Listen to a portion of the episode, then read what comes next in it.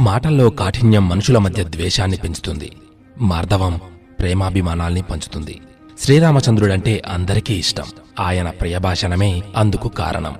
రణంలో బాణాల వల్ల శరీరానికి తగిలిన గాయాలనైనా మందు పూసి మాన్పవచ్చు.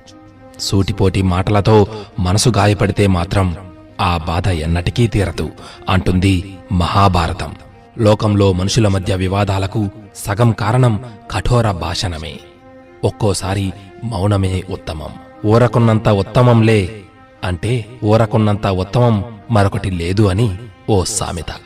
ఇది పాతమాటే అయినా అర్థం నిత్య నూతనం పలు అనర్థాలకు వాక్పారుష్యం వాగాడంబరం కారణమవుతాయి. మునులు అంటే మౌనంగా ఉండేవారు. శాపమివ్వడంతో పాటు అనుగ్రహ సామర్థ్యమూ వారికి ఉంటుంది. శాంత స్వభావానికి మారుపేరు శమీకుడు. ఒకరోజు పరీక్షిత్తు మహారాజు వేటకు వెళ్ళి ఓ మృగాన్ని వెంబడిస్తూ శమీక మహాముని ఆశ్రమానికి చేరుకుంటాడు. యోగనిష్టలో ఉన్న ఆయనను మృగం ఎటు వెళ్ళింది? అని అడిగినా బదులు రాదు.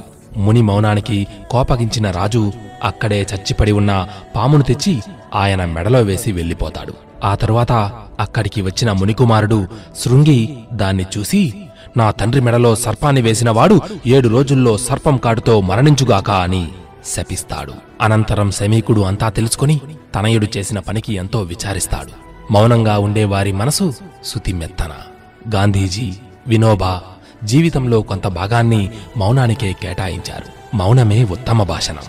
తప్పనిసరి అయితేనే మాట్లాడు. అది సాధ్యమైనంత తక్కువగా ఉండాలి. ఒక శబ్దం అవసరమైన చోట రెండింటిని వాడకు. ఇది బాపూజీ సందేశం. అందుకే మహాత్ముల భాషణకు ప్రజలు ఎక్కువ విలువిస్తారు. దుర్యోధన దుశ్శాసనులు నోటి దురుసుతనంతో వ్యవహరిస్తారు.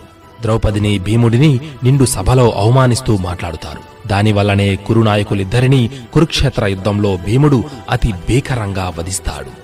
రాజసూయ యాగం చేసేటప్పుడు ధర్మరాజు సంప్రదాయాన్ని అనుసరిస్తాడు.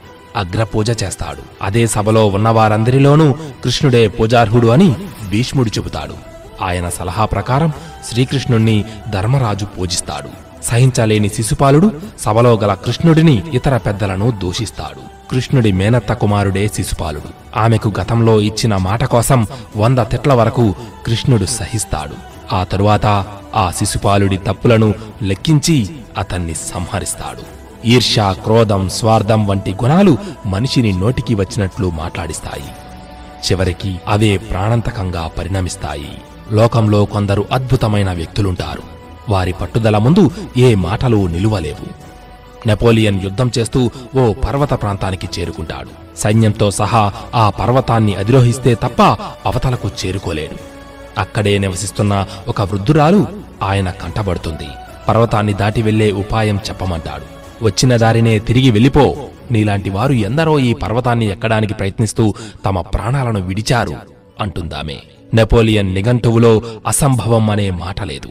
ఆమె మాటలకు నిరాశపడకుండా అవ్వా ఈ పర్వతాన్ని దాటి వెళ్ళాలి అనే నా కాంక్షను నీ మాటలు రెండింతలు చేశాయి. నువ్వు చెప్పిన దాన్ని బట్టి మా సైన్యాన్ని మరింత అప్రమత్తంగా ఉంచుతాను. అధిరోహించాలని ప్రోత్సహిస్తాను అని ఆయన బదులిస్తాడు.